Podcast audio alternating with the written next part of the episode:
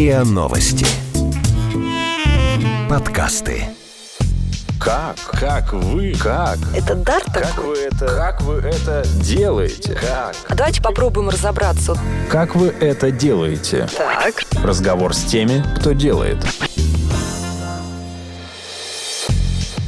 Это подкаст «Как вы это делаете?». Меня зовут Наталья Лосева, и здесь я говорю пристрастно с людьми, которые делают невозможное, неоднозначно интересное. Сегодня у меня в гостях настоящий гений-провокатор. Ну, я для себя так его определяю. Его зовут Виктор Ерофеев. Это человек, который, да и сам себя называет современным классиком мировой литературы. Да уж Верно. ладно. Ну Да ладно. уж ладно. Нет, не говорили так Нет про себя. А почему человек становится классиком? Давайте вот с этого Ну, начнем. я не знаю. Дело в том, что просто так же, как и слово гений, или классик, или шикарный. И Ну, я должна была вам сделать это- комплимент, это- правильно, да, это, разговора? Это все зависит просто от э, тех слов, которые человек употребляет в жизни. Да? Можно спросить, как дела, м, и ответить неплохо, а можно сказать гениально. Да? Тут все зависит от того, как подбросить слово. Поэтому, если говорят гениально на то, что просто на самом деле неплохо, это уже хорошо. А вот классик, это звучит, ну, как-то, я бы сказал, сначала манерно, а потом бы добавил просто глупо. Поэтому никакой я, конечно, не классик. Но когда друзья говорят классик, да. я не реагирую. Ну, то есть просто комплимент, да? Ну, Хорошо, просто не да. вы, не Да. вы, другие люди. Когда писатель становится классиком? Я думаю, тогда, когда его взгляды становятся действительно, вот мы говорим о эпидемии, мы говорим о захвате территории какими-то бациллами, а можно сказать, что классик – это тот, который своими взглядами захватывает огромную территорию мысли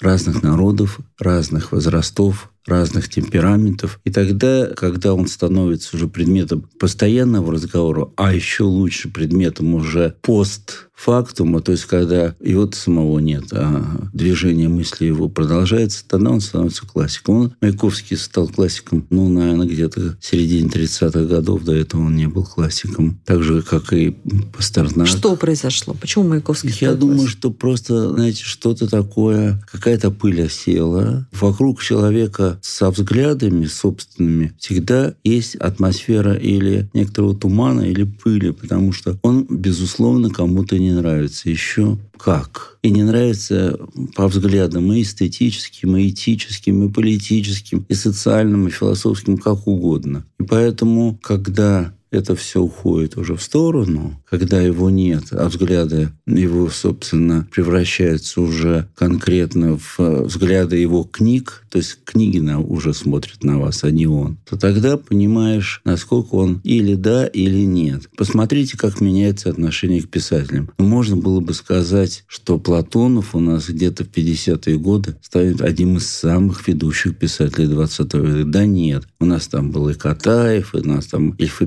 Петров, потом появился Булгаков. Ну, а вот пришел Платонов сейчас, безусловный классик. А знаете, почему классик? Потому что он в своих произведениях смог выразить коллективное подсознание целого народа. Коллективное подсознание Да. целого народа. Лимонов, который только что ушел, умер.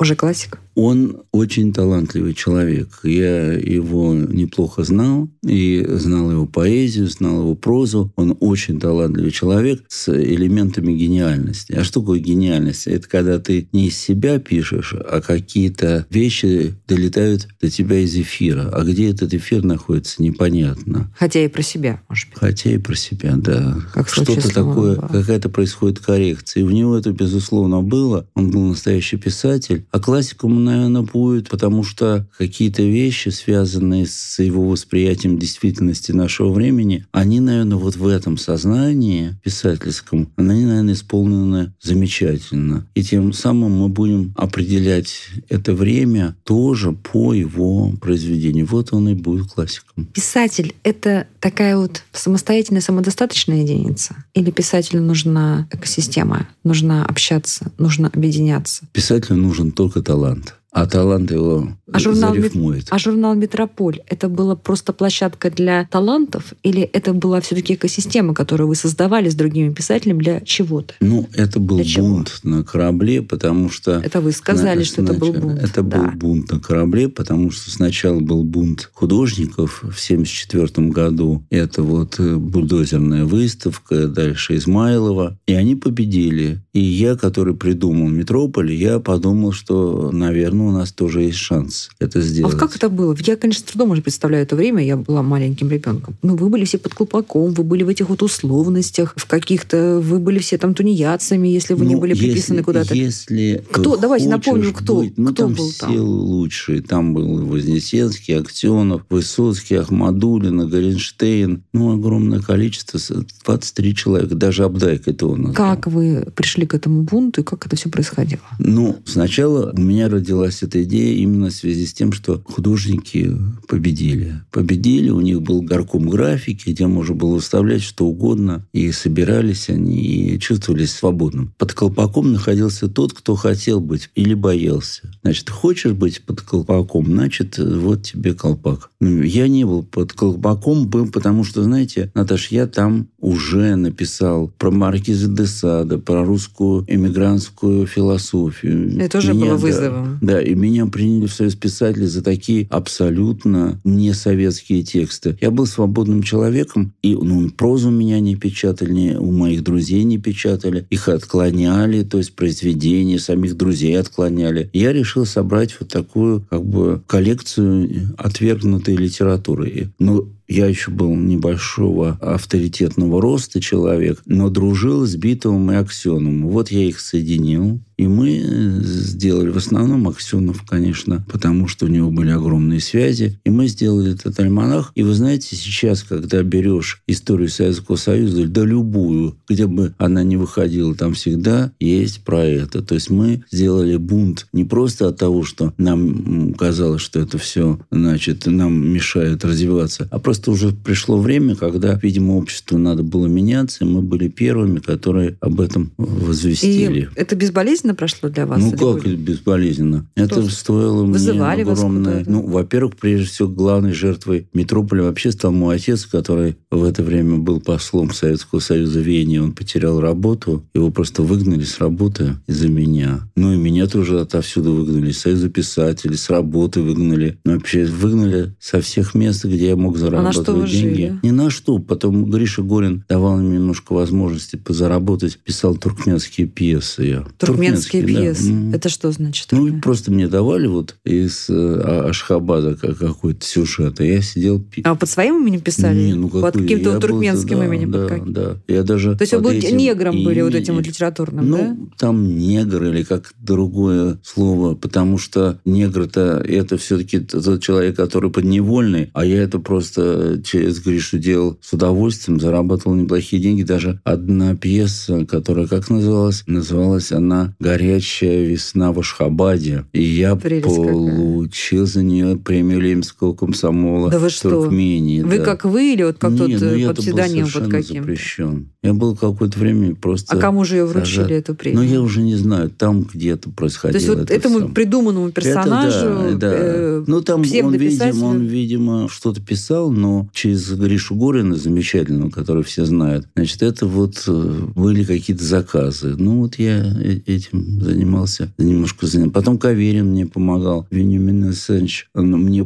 пару или тройку дал задание для телевидения. Я делал его произведение на телевидении. Тоже, естественно, без моего имени. Каверин меня обожал просто. А какой момент вы стали выходить из тени и легализовываться? Ну, после перестройки, в начале перестройки, вместе с перестройкой. То есть Никто не только- помог. Никто- Они могли помочь. Там просто это уже было, все решения против меня были на самом верху приняты. Но, с другой стороны, от того, что отец пострадал, то, видимо, поэтому я как бы, так сказать, все-таки не, не попал в тюрьму и не, не был у меня То есть отец взял на уголовного дела. себя удар. Ну, просто, видимо, уже было слишком и так Это большой удар. Поэтому в книге «Хороший Сталин» вы начинаете, да, что я, Да. в конце концов, я убил своего Да, отца. да. есть Ну, вы имеете в виду политически, политически? я, конечно, убил. Он был Да переводчиком нет, Сталина. Ну, он был переводчиком с французского, да, Переводил многие Сталина. годы, да, личным переводчиком. Ну, и был помощником Молотова по внешнеполитическим делам. Это сформировало его? Нет, это не сформировало. Нет. Он сформировался как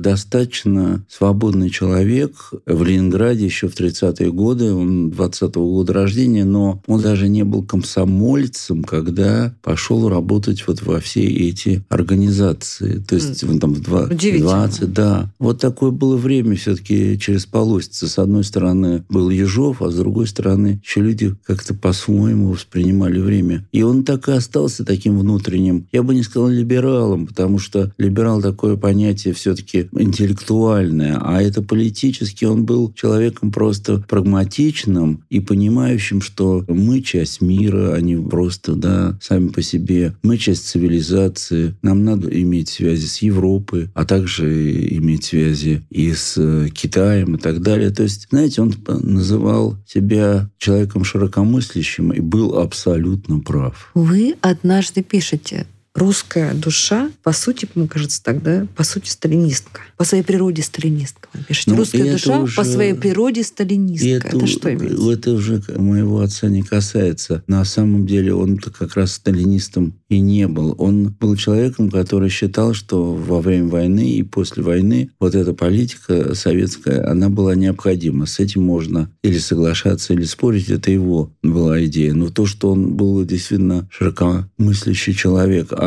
эта позиция далеко не э, широкомыслящая, то, конечно, это правда. Понимаете, дело в том, что просто Сталин, а до этого и царский режим, крепостное право, многие ограничения человеческой свободы, они в конце концов сформировали человека, которому нужен поводырь, которому нужен лидер, которому нужен вождь. И поэтому русская душа генетически склонилась к именно вот послушанию, к терпению и долготерпению. А что есть народы, в котором инмаз э, не нужны вожди? Нет, ну, это, это, что, это что же должен быть за вожди- народ, в котором, которому не нужны вожди? и Вожди лидеры? нужны, конечно, тем народам, которые вообще уже перестали быть народами. Там трудно сформулировать, например, английский народ. Ну, он не народ, это просто вот такое гражданское общество или голландский народ. Ну, какой он народ? Это не народ, а это уже огромное количество А мы народ? мыслящих. А мы народ, потому что мы еще из народа не вышли. В нас очень большое э, сознание еще, я бы сказал, архаическое. В этом, кстати говоря, ничего плохого нет, потому что архаическое сознание во многом связано и с природой не только человека, а вообще с природой, вообще с какими-то корнями жизни. Но с другой стороны, если мы берем это социально, то мы можем прийти к- именно к тем выводам, что нужен и вождь, нужен и кнут, и так далее, и так далее. И я думаю, что эти сталинские гены в нас во всех сидят, но постепенно, наверное, из поколения в поколение будут выветриваться. Наверное, так Это хорошо? и правильно. Я думаю, да, потому что в каждый период, видимо, нужно что-то такое для того, чтобы развивалась цивилизация, вообще культура и так далее. И сейчас как бы вот такая казарма, один вождь, один народ и так далее, о чем мы в Германии говорили в 30-е годы, это уже не форма осознания позитивно, а это уже просто кошмар. И это не значит, что мы выработаем абсолютно позитивный идеал, Наташа. Мы можем выработать более-менее приличный идеал. Я думаю, что человек с его природой, он настолько сложен, что социально, политически он идеала не найдет никогда. Как вы это делаете? Разговор с теми, кто делает. История про коронавирус с Мгм. точки зрения цивилизации. Зачем? Как вы это видите? Ну, не зачем, просто здесь не надо искать какого-то религиозного начала в этой истории. В общем, зачем были эпидемии чумы, оспы, бог знает чего в Европе и все. Да просто от того, что люди что-то пропустили, что-то не заметили, что-то сделали против себя. В общем, это в природе человечески быть все-таки несовершенным. Я думаю, что история с коронавирусом – это история нашего общего человеческого несовершенства.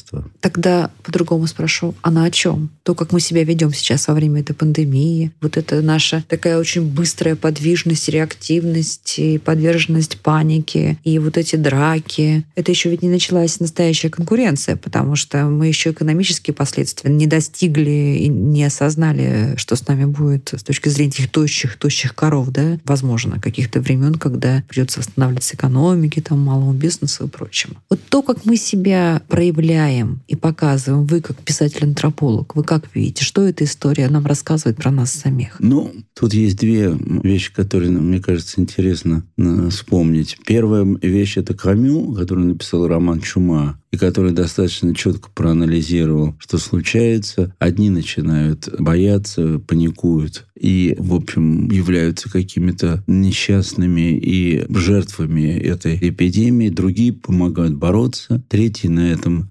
наживают религиозный капитал, что вот мы все такие греховные, поэтому с нами это случилось. Вот. И правительство, судя по Камю, начинает шарахаться то в одну сторону, то в другую. В общем, не может найти единственное правильное решение, там, например, бороться открыто с чумой, начинают хитрить, обманывать и так далее, и так далее. Это все описано. Второе, что гораздо более для меня интересно, я сейчас пишу продолжение «Хорошего Сталина», и там в этом продолжении есть такой большой сон героя, ну, скорее всего, мой сон о том, что наступает эпидемия. Это я писал еще начиная с прошлого года. Но это эпидемия, да. Но это эпидемия глупости человеческой. То есть возникает вирус человеческой глупости, который захватывает весь мир. Ну, естественно, это родилось из-за Трампа, из-за того, что Британия решила выйти из Европы, и все. То есть это совершенно не национальный, а такой международный вирус, который гуляет. И вот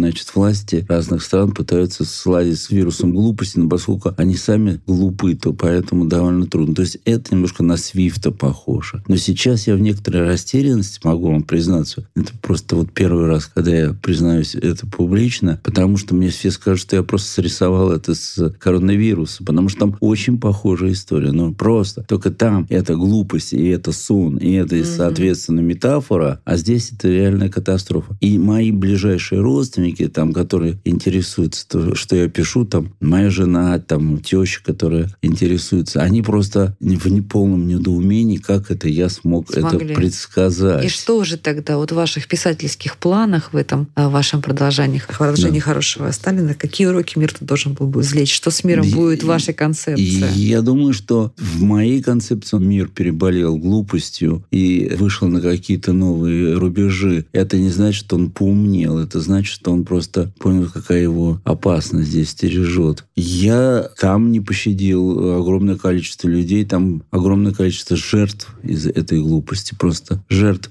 но не войны никакие, там просто вот жертв, они умирают от глупости, как от болезни. Вот. Я очень бы хотел, чтобы здесь все обошлось гораздо менее страшными видами и картинами. Ну, надеюсь на это. Но то, что мы оказались все беспомощны, и, и то, что надо в этой связи думать о солидарности, о взаимопомощи, о уважении друг друга взаимному разных стран, разных народов, это тема, конечно, которая заслуживает сейчас внимания. Но сейчас странно было бы всем ругаться между собой. Это правда. А мы сейчас ближе к Западу или к Востоку? Мы всегда были ближе к Западу, начиная с Петра до этого были гораздо ближе к Востоку. Мы просто переориентировались, но что-то от Востока нам всегда остается, и в этом смысле мы, конечно, уникальный народ, потому что в нас есть как бы два дна. Там далекое дно, достаточно восточное, связанное и с татаро-монгольским игом, и вообще просто с нашим пребыванием на этой части планеты. Но после Петра мы, конечно, наша культура, если вот говорить о высокой культуре, культура, она, конечно, очень западная. Она имитировала, а потом уже после этого набрала сил, и Запад стал нас э, имитировать в плане наших ценностей культурных. Вот вы правда наших, считаете, что Запад нас э, Ну, конечно. Ну, я думаю, что если брать состояние ценностей западных после Достоевского, Толстого, Чехова и даже Горького, то я думаю, что они сделали для Запада больше, чем вообще большинство западных писателей. Давайте поговорим про женщин. Давайте. А женщина вообще может быть писателем? Пользователям? Женщина может быть всем. Я же вас не случайно всем, спрашиваю, да? Мы, всем, мы еще поговорим всем. об этом э, Женщина позже. может быть всем, и она может быть даже доминирующей в тех вещах, которые, казалось бы, и доминировать ей нельзя. Я имею в виду каких-то ролевых играх э, в сексе и так далее. А уж писателям, конечно. Я не вижу большой разницы в интеллекте. Просто немножко другой подход к, вообще к жизни. Женщина просто собирает немножко другое количество информации по отношению к мужчине, и это замечательно удивительно, что у нас э, Почему два э, меньше пола. женщин-писателей, чем женщин-мужчин, остается вот там в топе, который переживает больше, чем одно Ну, поколение? потому что э, первоначально и многие века просто женщина играла другую роль, ну, как вот в театре мы, вот они играли роль все-таки связанную с домом, с детьми, с э, домашним уютом и так далее. Вот. И, и, э, просто не хватало из-за того, что ну, мы не, не обладали вот всеми этими девайсами, всеми этими приспособлениями 20-21 века. Нас не хватало на то, чтобы женщина стала тоже полноценным гражданином. А сейчас э, я считаю, что женская поэзия, женская проза, она очень нужна, потому что она дает отцвет совсем другого представления о мире. Вот я, например, вчера читал в Московском доме книги лекцию об Ахматовой, как раз говорил о том, что женщина из э, объекта культуры становится субъектом, то есть как бы представляет уже культуру, а не только отражает ее. И поэтому она дает нам большую энергию, именно ту, которая нам нужна для того, чтобы мы понимали, кто мы и что мы, чтобы понять жизнь. Так что я думаю, что роль женщин будет только возрастать. У вас довольно молодая жена. Да, 32 года ей, да. А вот как вы чувствуете эту разницу? Вы Никак чувствуете разницу чувствую. поколений? Я сейчас, я понимаю, не потому Да. что я хочу покопаться в вашей личной жизни, хотя, конечно, хочу, но окей. А потому что я хочу, чтобы вы через в эту призму отношения с близким человеком рассказали мне, есть ли пропасть поколенческая, есть ли ценностная, мировоззренческая пропасть в той памяти, в генетической, которая заложена вот, ну, вот в таком, на таком довольно большом расстоянии. Как Ну, вы это чувствуете и видите? Ну, по- понятно совершенно, что если разница между нами 40 лет, то, конечно, наша дорога ухабистая. То есть это не автострада, когда ты несешься в одной и той же машине, и, в общем, нет никакой э, тряски. Конечно, есть и поколенческая разница, и, и действительно поколение по-разному смотрит на, на жизнь. Но, понимаете, э, от того, что мое детство прошло в Париже, и от того, что, в общем, э, действительно много путешествовал, все можно сказать, что я тогда созрел до э, уровня этого поколения нынешнего, которое действительно уже стало и поколением мира, и многое понимает, и много То размышляет. есть вы нетипичный советский. Ну, я был, я даже никогда не был советским. Мгм. Собственно, после Парижа я уже в школе а, как-то бунтовал, но не против какой-то мелочи, а просто мне казалось, что как-то все так все связано, все, все повязано, что надо быть более свободными и так далее, и так далее. У меня такого советизма никогда не было. Хотя сейчас, конечно, видишь, что некоторые вещи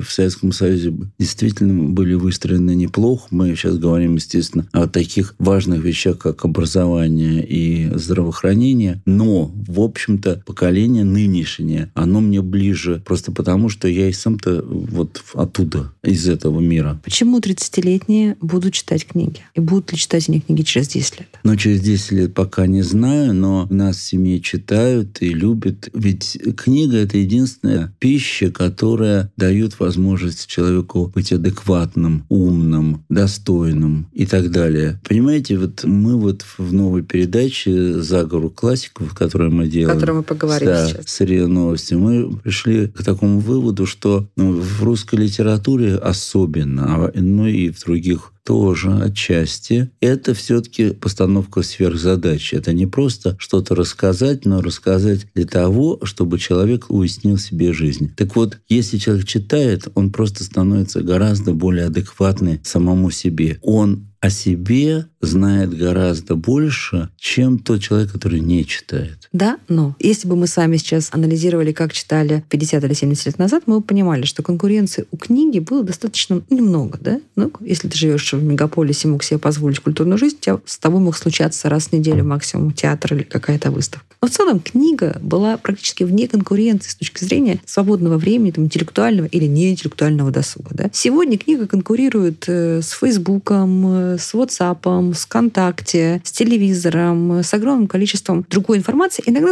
довольно талантливо сделанной. Согласен. Но дело в том, что здесь вы мы как раз новички, потому что, знаете, и в Париже 50-х, 60-х годов где мы были просто в гуще культурной жизни, потому что отец был советником по культуре советского посольства. Понятно, И мы всех их видели, и Пикассо, и Монтана, и Арагон, все это были друзья моей семьи, и мои тоже. Я могу вам сказать, что там развлечений было предостаточно. И там были и те же театры, и кино, но еще при этом были всякие баллы, светские мероприятия, танцы, ночные клубы. Это все было, да уж телевидение, конечно, и радио, все было тоже. Ну, может быть, не было действительно того, и не может быть, а точно не было того, что сейчас становится невероятно актуальным. Это Facebook, да, и, и вообще интернет. Но, с с другой стороны, мне кажется, жизнь была просто сумасшедшая. И все равно были книги, и остаются книги. И мы опять, наверное, к этому придем, если мы захотим действительно построить культурную страну. Потому что я сейчас еду в Германию, и все читают даже в маленьких городках. Я прихожу полные залы. Вот я просто прихожу, я довольно популярный там писатель. Всегда там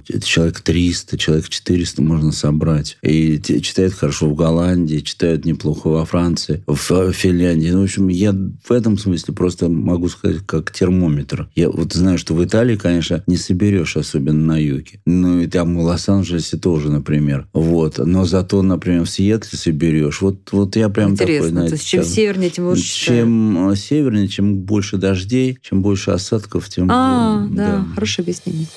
Как вы это делаете? Разговор с теми, кто делает.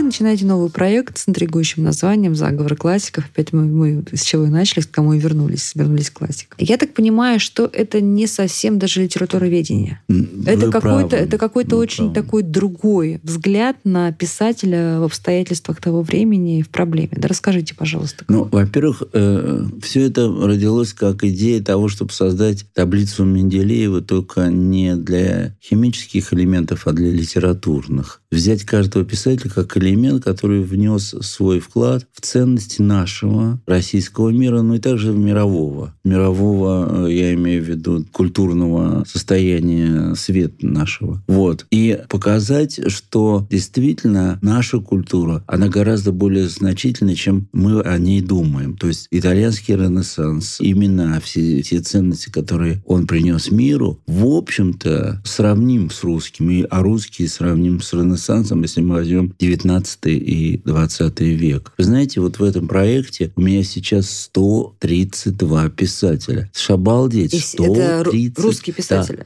только русских 132. И причем еще в дверь стучатся еще десяток, которых мы просто пропустили. Ну, просто пропустили, потому что не всех поймали в эти сети. Что вы докажете или что вы расскажете, что вы реконструируете этим проектом? Ну, во-первых, мы докажем, и я думаю, что это очень важно, что мы сами себя не очень уважаем, потому что просто сами себя не знаем. У нас такая мощная а это проблема культура. для нас? Я думаю, это проблема. Мы все равно с разными комплексами, не только комплексами, где величие, но и очень большими комплексами как удовлетворенности. Вот. Это культурный проект, который связан с тем, что послушайте и посмотрите, мы действительно невероятно культурная и мощная нация. С другой стороны, поскольку поэт в России больше, чем поэт, как совершенно неожиданно правильно сказал Евтушенко, просто вырвалось это у него, то э, в самом деле, повторяю уже только что об этом говорил, то литература имеет свою сверхзадачу. Сверхзадачу это раскрыть, зачем мы здесь в этом мире, в чем смысл жизни, в чем смысл счастья, в чем смысл патриотизма и так далее. То есть дать те ответы, которые нам необходимы всем. Просто необходимо, как вода, как необходимо, как какое-то фундаментальное питание, фундаментальная еда. Мы голодны, нам не даст это ни телевидение, ни Facebook, ни что. Только литература. Но надо это сделать. И в этом моя сейчас задача. Так, чтобы это было интересно, чтобы это было ярко, доходчиво и одновременно глубоко. Вот сейчас вот мы только начали этот проект. Я вот ищу, как подойти к этому. И, скорее всего, я подойду так, как будто эти люди, о которых я говорю, это мои такие знакомые, которых я вот так увидел и которых рассказал. Родился от того, что естественно, последние там десяток или даже 20 писателей, это и есть мои там друзья и знакомые, которые попали в этот проект. Ну, ну начнете я, вы с классиков. Да, ну мы с, начинаем с тех, с, 19 да, века. Да, да. И я уже вот думаю, что мы что-то такое затронули, а, связанное как раз с их представлением о главных вещах, которые не стареют. И в каждом из них оказывается вот действительно этот момент экзистенциальной истины, идеи счастья, идеи здоровья и так далее, и так далее. Ну, может быть, не все фишки еще открылись мне. И знаете, я вот делал 13 лет проект «Апокриф» на телевидении, на канале «Культура», и тоже не с первой передачи все пошло, а потом она стала одна из самых популярных передач.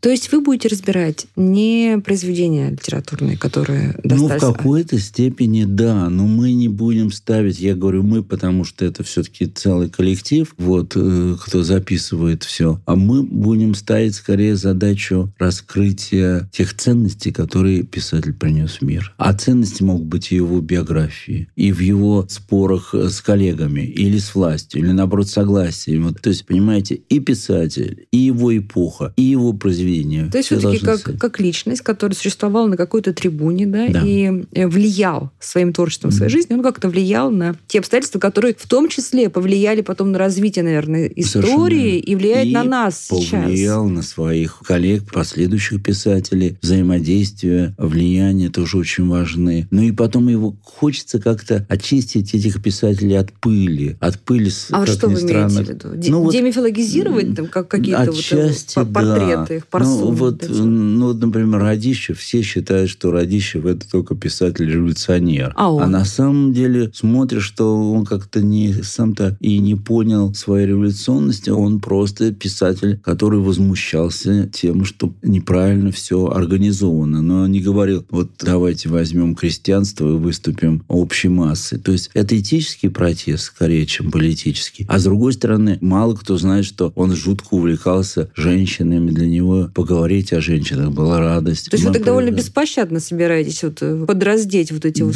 да, культовые, ну, я культовые бы сказал, фигуры. а подраздеть это даже по- именно почистить, Мгм. именно стряхнуть пыль, потому что пыль начинает на них оседать уже с нашего школьного образования. Нам они кажутся такими, как бы уже неинтересными. Отвратительно да. прилизанными. Вот, кажется. да, неинтересными, потому что они где-то там были, что-то такое. И вообще, зачем нам это знать? Тем более, что там куча персонажей, естественно, в литературе выдуманных. Тогда надо объяснить, почему они выдумываются, зачем писатель прячется за положительными и отрицательными персонажами и так далее, и так далее. В общем, мне хочется это все постель встряхнуть или просто простирать. Мне кажется, что вот эти ценности, которые сохранились, и они сохранятся, на, и, и это будут именно наши ценности, потому что мы литературоцентристская страна, и половина улиц названа в честь писателей, памятник половина, огромное количество. Посмотрите, сколько те станции метро, и до сих пор возникают новые, то Фанвизинская какая-нибудь или еще что-то. Понимаете, мы должны не просто к этому отнестись как к факту случайности, а просто сказать, да, мы сопричастны этому, да, мы с этим каким-то образом соединяемся. И если нам это удастся, мы просто почувствуем себя сильнее. Я имею в виду именно в плане культуры, в плане ценностей, в плане нашей позиции и по отношению к другим народам. В этом вашем списке, который составит таблицу Менделеева имени Ерофеева, те писатели, которые вам симпатичны, или там есть какие-то персонажи, которые вам ну, неприемлемы в качестве друга были бы, в качестве собеседника, нерукопожатные? Нет, они все для меня любопытные. И даже те, которые противны, как вот мы взяли а кто Булганина. Мгм. Да, ну уж совсем противный. Булгарина, это тот, который писал доносы на Пушкина, на Лермонтова, вообще. Негодяй. Он был негодяй. Но, с другой стороны, это писатель, который писал книги бестселлера. Прекрасный журнал «Северная пчела». Но, в общем, хочется вот этих потрогать, потому что ведь раньше мимо них проходили и только плевали. Вот. И будет Катков, который э, такой же булгарин, только эпохи Александра II, Александра III. И будут и советские писатели, которые вели себя тоже неоднозначно в эпоху. Да Например? и, э, ну, я думаю, тот же Фадеев, который, с одной стороны, помогал писателям, а с другой стороны, Мгм. в общем-то, не отказывался от смертных приговоров. Ну, я думаю, даже Лимонов, который вот ушел только что от нас, он же тоже неоднозначен, потому что он бузил, и его политическая позиция мне абсолютно отвратительна, но его стихи, он не так давно мне звонил вот, и подарил книжку стихов недавних, любовную, ну, совершенно потрясающую. Вот тут надо, не, это не значит, что сказать, ну, ладно, пусть он там бузит это, а это, это, это его дело, а здесь он гений. Нет, это не совсем так. То, что он бузит, и это неправильно, ему надо сказать нет и сопротивляться. Но это не значит, что надо прикрывать его вообще, если он замечательный поэт. Тут надо искать какие-то, каждый раз какое-то правильное решение. И вот опять вот, почему я возвращаюсь к Радищеву, потому что недавно делали программу. Вы посмотрите, вот Радищев, вот придумали такую вот э, фигуру, а никогда никто не задумался. А он действительно настоящий хороший писатель. Он гениальный писатель. Нет, выясняется, что не гениальный писатель. То есть общественное а, лицо его оказалось важнее, чем писательское. И вот тоже понятие, нужен нам такой. Да, конечно, нужен, потому что нужны и такие, и сякие, и Чернышевский тоже не, не, не лучший писатель на свете. Но это тоже наша часть нашей культуры. Нам надо с ними разобраться. И это замечательный набор. Это они такие разные, они такие прекрасные. Даже те, которые, вот как Булгарин, были мерзавцами. Вот этот прекрасный подкаст «Заговор классиков», он для кого? Как вы видите аудиторию? И кому и почему он должен быть интересен? Ну, это же я хотел, чтобы она, эта аудитория была как можно более широкая. Я бы хотел, чтобы мы и подкастами, и вообще вот этими передачами просто рассказали о том, что литература не то, что устарела, обвешала, что вообще прошла мхом и запылилась, а просто это наше отношение небрежное к ней, в котором мы не то, что виноваты, а просто действительно увлеклись другим. И ради бога, что есть Facebook, Facebook, есть э, интернет и все другие вообще развлечения. Но литература, как мне кажется, она не должна уйти, она скорее придет. И когда я смотрю, например, на ту же Финляндию, которая совсем рядом с нами, и там интерес к книгам большой, я думаю о том, что... А у них-то там этих девайсов тоже полно. Я думаю о том, что нам надо немножко как-то отрегулировать это отношение с культурой. И я вот ищу, и я надеюсь, что что-то получится, ищу какое-то более веселое и свободное отношение к этой литературе, которая нас, может быть,